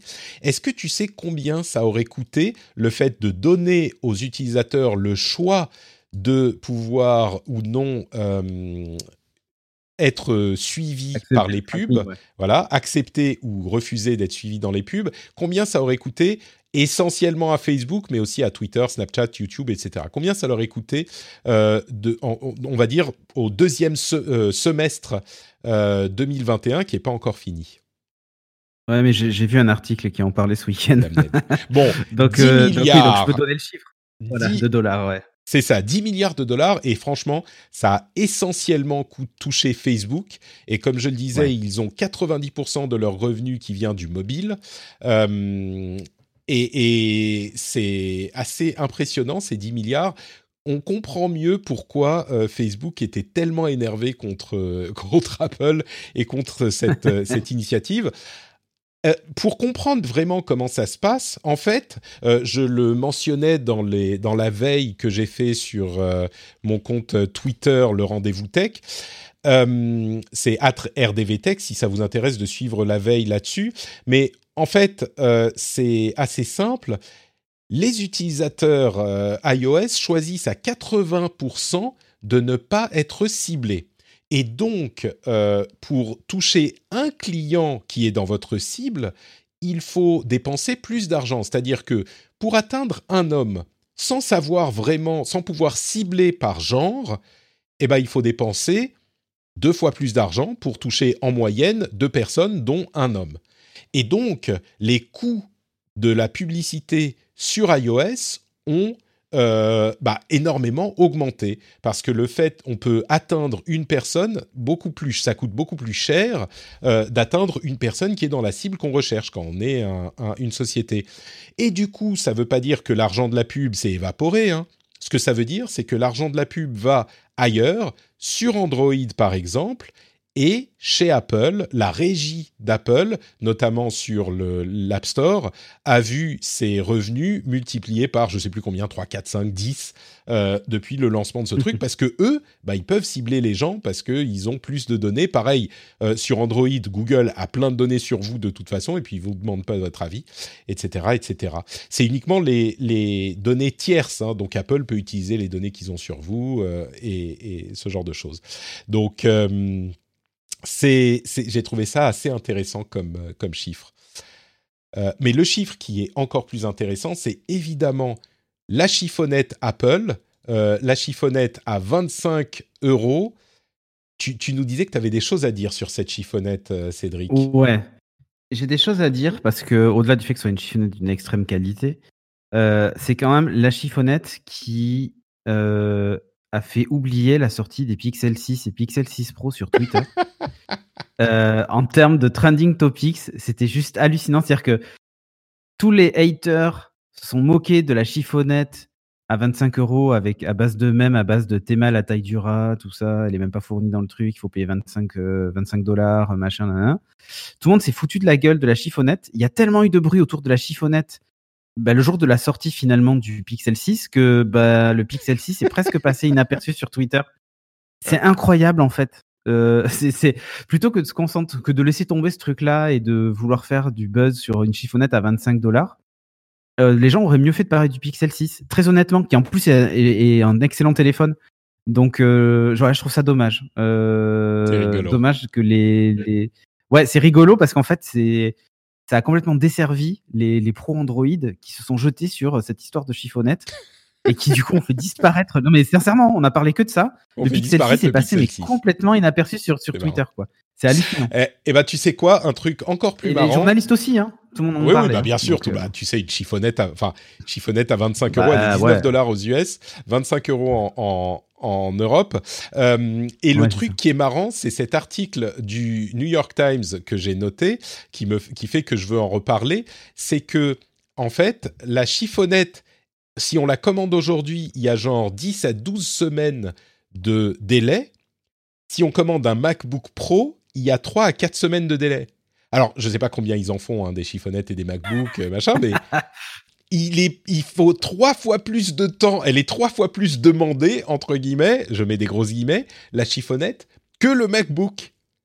Euh, Peut-être que c'est les gens tu qui ne pouvaient a- pas se payer un MacBook qui se sont dit, bon, bah, je vais prendre une Une chiffonnette. C'est-à-dire Oui, qu'il y a aussi une pénurie de matières premières. Non, non, non, non, tu sais, qu'en fait, il y, a- il y a une vraie pénurie aussi de matières premières, premières de coton, etc. Et euh, il est possible que Apple ait sécurisé les stocks de semi-conducteurs, mais pas ceux de, de tissus, en fait. Non, mais c'est bah, pas une blague. Non, mais et du coup, je pense qu'effectivement, il y a un problème de stock sur ça. Il est possible qu'ils en aient pas fait beaucoup non plus, hein, qu'ils se disaient à 25 euros, on Ah va oui, pas en vendre autant. Mais justement, puisque tu parles de euh, pénurie, bah figure-toi que même Apple finit par être touché, euh, même Apple et Nintendo, puisqu'on voit qu'Apple aurait euh, décidé de réduire les commandes d'iPad pour pouvoir utiliser les, euh, composants dans les iPhone 13 au lieu des, des nouveaux iPads. Et donc, ils auraient réduit la production commandée de 50% pour les iPads et pour se concentrer sur les iPhones. Euh, même histoire chez Nintendo qui a du mal à euh, fabriquer suffisamment de consoles euh, Switch pour satisfaire la demande, ce qui n'avait pas été le cas jusqu'à maintenant. En fait, la console, ils avaient réussi à suivre la demande, mais aujourd'hui, c'est plus euh, suffisamment, enfin, ils n'arrivent plus à en fabriquer suffisamment. Et on se rend compte que, euh, selon le Wall Street Journal, eh ben, en fait, les choses s'empirent dans la euh, pénurie de processeurs. On était, il y a quoi, un an environ, à euh, 9 à 12 semaines de délai après une commande. C'est c'est de la moyenne, hein, donc ça dépend des, des différentes puces, mais on était à euh, 9 à 12 semaines de délai pour une puce en moyenne après la commande, pour la livraison. Aujourd'hui, on est à 22 semaines. 22 C'est semaines. C'est incroyable. Dans le cas de l'industrie automobile, c'est pire. Ils sont à 38 semaines euh, pour certains éléments. Donc c'est complètement fou. Euh, évidemment, ils sont en train de construire des euh, usines, mais ça prend euh, des investissements énormes et surtout beaucoup de temps pour que les usines soient fonctionnelles. Mais Il faut des que- composants pour faire des usines aussi. hein. aussi, oui. Mais, mais ce qui, alors, on fabrique plus que de toute notre histoire. Hein. C'est pas qu'on fabrique pas beaucoup, mais la demande est plus importante. Là où c'est notable aussi, c'est que une partie de cette pénurie est due au fait que, étant donné qu'il y a une pénurie, il y a beaucoup de gens qui commandent plus que ce dont ils ont besoin, juste pour être sûr d'en avoir. Enfin, de gens, beaucoup de sociétés. C'est un peu comme euh, les gens qui vont dire oui. regardez les sociétés qui sont ruines. En fait, c'est comme les gens qui achètent tout le PQ, quoi. Au début de la pandémie, tu te souviens? Oui, c'est Euh. C'est ça. C'est un peu la même dynamique. Là, ils sont en Euh, train d'acheter du papier toilette. Ah, oui. c'est ça, c'est ça. Ils achètent des. Mais, mais donc, ce qui est, ce qui est important à retenir, c'est que euh, on pensait que ça allait durer euh, un an, la pénurie. Bah là, non seulement ça continue, mais en plus ça s'empire et de beaucoup. Donc euh, bon, voilà. Maintenant, vous le savez. si vous voulez commander un truc pour l'année prochaine, faut le faire maintenant. Euh, Est-ce qu'on parle du ban de, de Samuel Etienne de Twitch? C'est, je sais pas si tu as Ouais, vu si tu veux, vite fait. arrivé. Vite. On peut en parler Oui, rapidement. j'ai suivi, j'ai suivi. Alors, Samuel Etienne faisait un, une- sa matinale sur Twitch et il a euh, parlé d'un euh, article où on voyait les fesses d'une actrice d'un film de, d'un- de 1961 qui s'appelait L'exécution. Je lis son thread sur Twitter. Euh, et donc, on voyait une photo, ou Ne plutôt... diffuse euh, pas un- la photo, Patrick. Euh, je ne diffuse rien du tout, moi. Euh, et donc, euh, on voyait les fesses d'une actrice et il s'est fait bannir pour trois, pour trois jours selon les règles de Twitch. Et il est allé sur Twitter pour l'expliquer et dire que bah, c'était un, un ban qui manquait de discernement et expliquer que bah, il fallait pouvoir discerner entre des fesses, juste des fesses et puis des fesses pour l'art, où il a comparé avec les histoires de tableaux qui ont été bannis par des entreprises américaines comme Facebook, etc. Très calmement, très... euh, c'est pas surprenant hein, pour Samuel Etienne, mais très calmement, très euh, posément, il a expliqué tout ça en quelques tweets sur Twitter. J'ai trouvé qu'il avait bien fait les choses, mais j'ai ensuite lu un euh, tweet assez intéressant que j'ai trouvé assez intéressant de quelqu'un que je connaissais pas qui s'appelle Alex Archambault et qui a dit une chose qui était dans le fond de ma tête, qui disait euh, tant que les utilisateurs en resteront à déplorer ces excès de zèle de la modération des plateformes sans rechercher leur responsabilité, qui est ici engagée au titre du contrat avec les utilisateurs, l'arbitraire et la brutalité des bans prédomineront. En gros, bon, ce que ça m'a évoqué, moi, c'est que, ok, Samuel Etienne, il a pas tort, ça manque de euh, discernement, mais si on euh, se plaint des bans à- euh, en permanence parce qu'on dit bah oui mais dans mon cas ça s'appliquait pas, euh, bah c'est difficile pour les plateformes de euh, gérer les bans de manière un petit peu sereine parce qu'il y a toujours des gens pour se plaindre d'être bannis alors que là clairement Bon, c'était une photo, oui, dans ce contexte, c'était peut-être l'exception qui aurait dû passer, mais j'ai trouvé que l'argument, bah oui, mais euh, si on se plaint tout le temps, du coup, c'est impossible de faire le travail correctement, et on se plaint systématiquement quand ça s'applique à nous, euh, j'ai trouvé qu'il y avait du sens là-dedans aussi, même si je comprends ce que dit, euh, ce que dit Oui, Samuel oui. Etienne. Et, et clairement. Ouais, mais, mais clairement, en fait, ça montre un truc, c'est que les CGU s'appliquent à tout le monde, euh, que tu sois journaliste, président de la République, euh, ou peu importe, en fait. C'est la problématique, c'est qu'on les accepte, ces CGU. Mm. Et euh, aussi stupides qu'elles soient. Et euh, clairement, juste les dénoncer et se plaindre à chaque fois qu'on a un ban, bah, ça sert à rien. Moi, au début, je me plaignais tout le temps des requêtes d'IMCA que je prenais sur YouTube, pour euh, Geeking à l'époque. Mm. Et j'ai arrêté de me plaindre en fait. Je me suis dit, ok, c'est les règles du jeu, bah, je vais travailler avec les règles du jeu, mais et je les accepte si je veux être sur la plateforme. Malheureusement, on en est là. Et je dis pas qu'elles sont bien les règles. hein. Euh, je dis juste que bah il faut savoir qu'il n'y a pas d'exception en fait. Ouais. Mais vraiment aucune exception.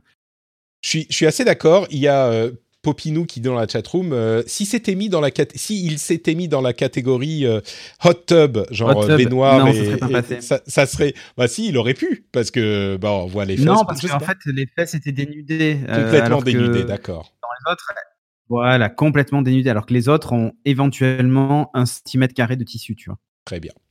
Donc voilà, je voulais le mentionner parce que j'avais trouvé ces deux, euh, ces deux euh, versions euh, intéressantes. On va conclure avec deux chiffres. D'une part, est-ce que tu sais combien vaut Microsoft aujourd'hui? Enfin, à la fermeture des marchés vendredi. Là aussi, tu as regardé les notes certainement. Bah oui, je- mais non, mais je- même avant les notes, euh, c'est que je suis Tu- l'actu tu tech un peu, Patrick. Donc je le savais. Et donc, le plus important, c'est pas que Microsoft a atteint 2,49 Non, c'est qu'il billions de dollars, de dollars de capitalisation boursière, c'est que, je te laisse le dire, Cédric. Ah bah, c'est qu'ils ont dépassé Apple. Et Voilà. voilà. Et voilà, Microsoft, société la plus, euh, la plus grosse valorisation boursière au monde, au-dessus d'Apple. Euh, c'est quand même. euh, T'avais tout résumé quand t'as dit Microsoft à la plus grosse? T'es pas obligé d'aller plus loin. je me doutais bien que concours. euh, je me doutais Ouais, bien bah. que ça serait euh, que ça serait un truc que tu noterais. Je l'ai su en le disant en fait. Tu vois, je le disais et je me suis dans ma tête ça faisait Ouais, ah dit, là ah, il y a ah, Cédric va qui va relever. Voilà. Ouais, ouais, ouais. Exactement. Non, mais c'est intéressant. Eh, on parlait du, du fait d'être parmi les premiers sur une euh, plateforme et au début d'un changement de paradigme. Et alors, évidemment, depuis la création de l'informatique, il y a quand même eu beaucoup de choses qu'il fallait euh, bien faire et des virages à, prendre euh, habilement et des décisions difficiles à prendre, etc. Il y a plein de sociétés qui étaient là au début de l'informatique et qui ne sont plus là aujourd'hui. Mais les deux sociétés qui ont la plus grosse capitalisation boursière aujourd'hui, bah, c'est des sociétés qui étaient là au début de la création de l'informatique, Microsoft et Apple. Alors il y en a d'autres qui sont euh, juste derrière eux, Mais je pense que euh, ça met du contexte dans l'idée que Facebook veuille être à, au début de la du prochain grand paradigme avec cette Ouais, histoire de métavers. euh, tu te rends compte Microsoft et, et Apple, ils ont été créés il y a quoi 40 ans? Quelque chose comme ça? Et, et ils sont toujours Ouais, c'est ça. Euh, et le dernier chiffre dont je voulais parler, c'était euh, la capitalisation boursière toujours d'Alibaba. Alors on est beaucoup plus bas, hein, on est un ridicule, on parle en, en centaines de, milliards seulement. C'est totalement, euh, totalement ridicule comme je le disais. Mais ce qui est intéressant, c'est de noter que Alibaba, société chinoise, sans doute l'une des plus grosses sociétés tech chinoises bah, du pays, est passée de 850 milliards de capitalisation boursière en octobre 2020 à 460 milliards seulement, ridicule, 460 milliards seulement euh, aujourd'hui, donc divisé par deux, et c'est évidemment euh, dans le contexte de la Chine qui a largement sorti le fouet comme euh, je le fais parfois dans cette émission, dans, le contexte du patrixme que vous connaissez bien, ma doctrine politique. bah là, le, le, le fouet chez Patrick, euh, dans le patrisme, ça n'affecte que les intervenants de l'émission et parfois un peu les auditeurs. Euh, là, les, tout le secteur de la tech en Chine s'en est pris vraiment euh, un grand coup. Et c'est un, un bon exemple symbolique de tout ça. 850 milliards de dollars euh, passés à 460 milliards en un an. Bon, en même temps, euh, ils gèrent le fouet très habilement et ils sont en train Ah de. Euh, C'est vraiment, on est dans ce et on va conclure euh, sur ce sujet. Je vais te donner la parole, mais on est vraiment dans le contexte de euh, au moins les trains sont à l'heure parce qu'ils sont en train de faire plein de trucs que à la limite nous on voudrait faire d'une certaine manière euh, un petit peu enfin il y a des choses dont on aimerait bien qu'on puisse les faire aussi violemment, même si bon bah il y a des conséquences qui sont euh, négatives aussi. Enfin, je suis pas en train de dire que le totalitarisme chinois est souhaitable, mais c'est vraiment les trains sont à l'heure euh, parce que la tech maintenant elle roule au pas quoi, et elle marche au pas, au pas du parti, mais elle marche au pas. Moi, ce que je dis, c'est voilà, vous me donnez les clés, euh, vous me laissez manier le fouet, vous me euh, laissez implémenter le patrixme, et tout ira bien parce que moi je sais ce qu'il Ouais, faut faire. 70% d'impôts pour les GAFAM. euh, Ouais, c'est. T'inquiète. euh, voilà. Non, non, Ouais. mais non, mais c'est c'est- après la, la, la Chine est, est, est dure sur le sur le sujet parce que ben tu sais c'est quand même le modèle le modèle capitaliste euh, le- la bourse etc euh, et le la tech est vraiment associée à ça en fait. Ah bah oui, non mais dans c'est surtout qu'il euh, c'est surtout qu'il commençait à avoir un pouvoir dans la société chinoise difficile à C'est contrôler. exactement ça, c'est-à-dire que donc euh, Voilà. C'est-à-dire que le- là, le, il n'est pas question de laisser autant de pouvoir à Alibaba que à Amazon ou, euh, ou à Facebook euh, ou Apple ou Microsoft pour, euh, pour, le, pour le, parti, euh, le parti communiste chinois. C'est hors de question, en fait. et, et c'est là qu'on se dit euh, les les est choses. au-dessus de euh, tout là-bas. Mais, mais non, mais tu sais, bon, d'une part, Facebook n'est pas en Chine, enfin, Meta n'est pas en Chine, non. mais on se dit. Euh, L'État, oui, pardon, tu disais l'État. Mais c'est ça. Oui, l'État. Normalement, partout, l'État est au-dessus de, de- des, des autres et des sociétés. Mais aujourd'hui, voyons la situation de Meta. Euh, bon, peut-être qu'il y aura des conséquences légales, c'est possible, mais on a vraiment l'impression à ce stade que, mais ils s'en foutent. Mark Zuckerberg a 51% des, euh, des, des- du droit de vote au, au- de sa société, donc il fait absolument ce qu'il veut. Euh, personne n'a droit de regard sur ce qu'il fait. Les États, oui, en théorie, mais on voit bien que c'est facile à implémenter. Euh, c'est pas facile à implémenter. Et donc, euh, c'est un peu, euh, je sais Non, pas. mais le truc, c'est que la Chine, la- a, a- la, la Chine a que son marché à gérer. C'est-à-dire qu'elle applique ses règles chez elle, Bien et sûr. si tu acceptes pas les règles, tu te casses. Ouais. Nous, chez nous, c'est pas comme ça. Et du coup, l'optimisation fiscale, par exemple, c'est extrêmement complexe en Chine. Euh, Enfin, tu vois, ils, ils ont une vision du monde qui est Ah ouais. euh, qui est la leur et qui est qui est comme ça. Mm. Euh, les trains sont à l'heure. et, Au moins, les trains les sont. à trains sont à l'heure, voilà. Alors que chez nous, il est hyper facile avec l'Europe de déplacer son impôt ailleurs, de machin. Enfin bon. Tu- ton déménagement à Malte, c'est pour bientôt ou pas encore non? Alors pas du tout parce que il fait trop chaud. Je comprends. Merci Cédric. Je pense qu'on a euh, fait un joli tour de l'actu.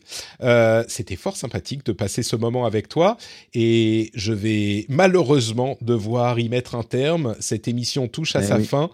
Mais si on veut un petit peu plus de Cédric, est-ce que tu peux nous dire où on peut aller? Yes, bah aujourd'hui je vais faire la promo de ma chaîne Twitch, tiens pour la peine, même si euh, je vais pas y être de la semaine, mais Ah, euh, ma chaîne Twitch, Cédric de Lucas. Ouais, j'ai mes enfants et du coup euh, j'ai pas prévu de streamer euh, pendant pendant qu'ils sont là, donc, euh, donc je streamerai euh, à partir de ah si peut-être dimanche soir, mais euh, Ah, voilà à partir de dimanche soir. Très bien. Bah, Voilà. écoute, Cédric Deluca euh, sur euh, Twitch. Sur Twitch. Je, te, je te remercie d'avoir été avec nous. Euh, pour ma part, c'est Note Patrick sur Twitter, Facebook et Instagram. Vous pouvez retrouver absolument tout ce que je fais sur notepatrick.com et vous savez qu'on est sur Twitch euh, bah, tous les mardis à midi et tous les jeudis à midi pour le rendez-vous jeu, dont vous pouvez venir participer et nous rejoindre. Ça fait, c'est bien sympathique. On est aussi sur YouTube, sur une chaîne qui s'appelle Note Patrick Podcasts. Si vous voulez la, euh, les replays, les VOD, ils sont disponibles sur Note Patrick Podcast. Donc, euh, vous pouvez aller euh, retrouver ça là-bas. Et puis, enfin, si vous voulez soutenir l'émission, vous pouvez aller sur Patreon patreon.com slash rdvtech et vous pouvez nous retrouver là-bas et euh, souscrire au Patreon qui vous permettrait d'avoir des bonus absolument incroyables, totalement fous. Euh, c'est des bonus comme l'absence totale de pub. Bon, aujourd'hui, euh, j'ai pas fait la promo du Patreon au milieu, mais généralement je la fais. Et ben, vous l'auriez pas si vous étiez sur le flux privé, mais en plus, il y a pas de pub du tout. Il y a les timecodes, plein plein de choses super cool et des contenus bonus en plus. J'espère que euh, ça vous intéressera, mais surtout que vous y penserez parce que bah, vous aimez le contenu que je produis et vous voulez me soutenir et euh, vous vous dites que ça a une certaine valeur, ce contenu, et que donc bah, vous voulez y associer cette valeur en devenant soutien patriote du rendez-vous tech sur patreon.com slash rdvtech. Merci à vous tous et on se retrouve dans une semaine. Ciao à tous